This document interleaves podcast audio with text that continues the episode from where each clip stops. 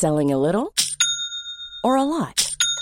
Shopify helps you do your thing however you cha-ching. Shopify is the global commerce platform that helps you sell at every stage of your business. From the launch your online shop stage to the first real life store stage, all the way to the did we just hit a million orders stage. Shopify is there to help you grow. Shopify helps you turn browsers into buyers with the internet's best converting checkout. 36% better on average compared to other leading commerce platforms because businesses that grow grow with Shopify. Get a $1 per month trial period at shopify.com/work. shopify.com/work.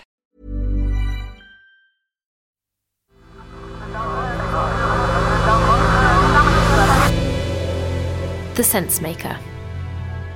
Hello, I'm Claudia and this is The Sensemaker. One story every day to make sense of the world. Today, how people with learning disabilities and autism are being held in specialist hospitals for decades. A man with autism and learning disabilities has been held in a secure unit for 21 years because of a lack of support in the community. A senior judge has criticised the authorities for outrageous delays in handling the case. In 2001, Tony Hickmott was sectioned under the Mental Health Act. He was in his early 20s, and like many young people who have autism and learning disabilities, he was struggling to cope as he became an adult. Tony Hickmott was put in an assessment and treatment unit, or ATU, 100 miles away from his parents' home in Brighton.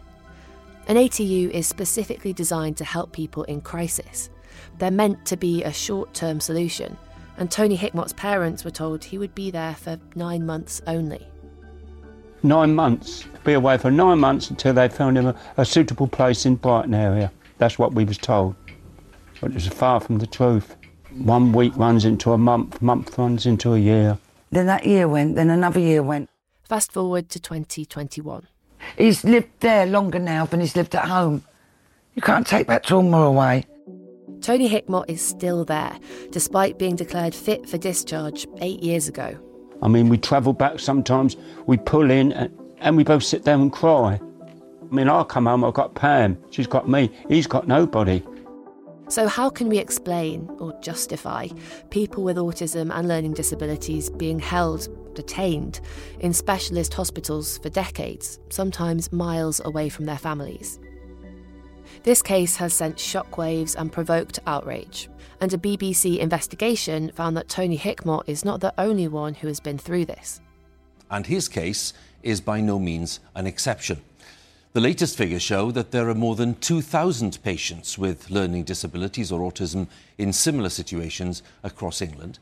And BBC News has learned that at least 100 of them have been held in secure settings for more than 20 years. Our correspondent Jane. A hundred people with autism and learning disabilities in England have been held in specialist hospitals for at least 20 years. What's more, another 2,000 people with these conditions are currently being detained in specialist secure units across England. And the situation is getting worse. Between 2015 and 2020, the numbers have doubled, despite the government's Homes Not Hospitals pledge that sought to cut the number of people who are hospitalised needlessly for prolonged periods of time. The pledge was made after BBC Panorama exposed a culture of neglect and abuse at the Winterbourne View private hospital near Bristol. Its investigation led to multiple arrests and some care workers were jailed. But the government pledge hasn't been met. So, three years on from the scandal over the mistreatment of patients at the Winterbourne View care home, what has happened? It turns out that a government pledge to move patients with learning difficulties out of such hospitals and into the community by this summer has been broken. In fact, according to a report today, the system failed. More people continued to be sent into inpatient units than taken out of them. And behind every number is a vulnerable person and a family. Like Tony Hickmott, 17 year old Ryan Addison was detained under the Mental Health Act and was held in a facility normally used to treat those who have committed serious crimes because of severe mental illness. He was there for 15 years, and Ryan Addison's parents say that they were prevented from contacting him. Their phone numbers were deliberately blocked. So, for people like Tony Hickmott and Ryan Addison, what happens next? I'm Sandra, and I'm just the professional your small business was looking for. But you didn't hire me because you didn't use LinkedIn jobs. LinkedIn has professionals you can't find anywhere else, including those who aren't actively looking for a new job but might be open to the perfect role, like me. In a given month, over 70% of LinkedIn users don't visit other leading job sites. So if you're not looking on LinkedIn, you'll miss out on great candidates like Sandra. Start hiring professionals like a professional. Post your free job on linkedin.com/people today. A court order had prevented media outlets from reporting on Tony Hickmott's case, but this week a senior judge lifted the anonymity order, ruling that it was in the public interest to be told about him. The judge partly blamed a lack of resources as the reason for Tony Hickmott's detention. Here's Margaret Flynn, author of the Serious Case Review following the Winterbourne View abuse scandal. Ultimately, these settings should not exist. It's just appalling. These people are not criminals. They haven't got sentences through the criminal justice process. They are stuck in services just as people used to be stuck in the long stay institutions.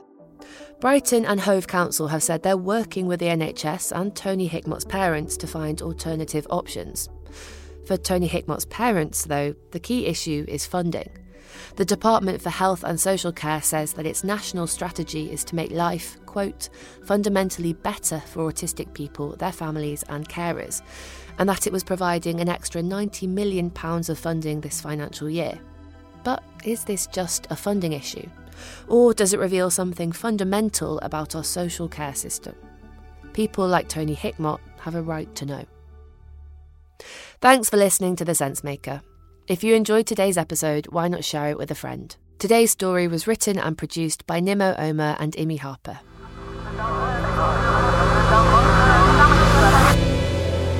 The Sensemaker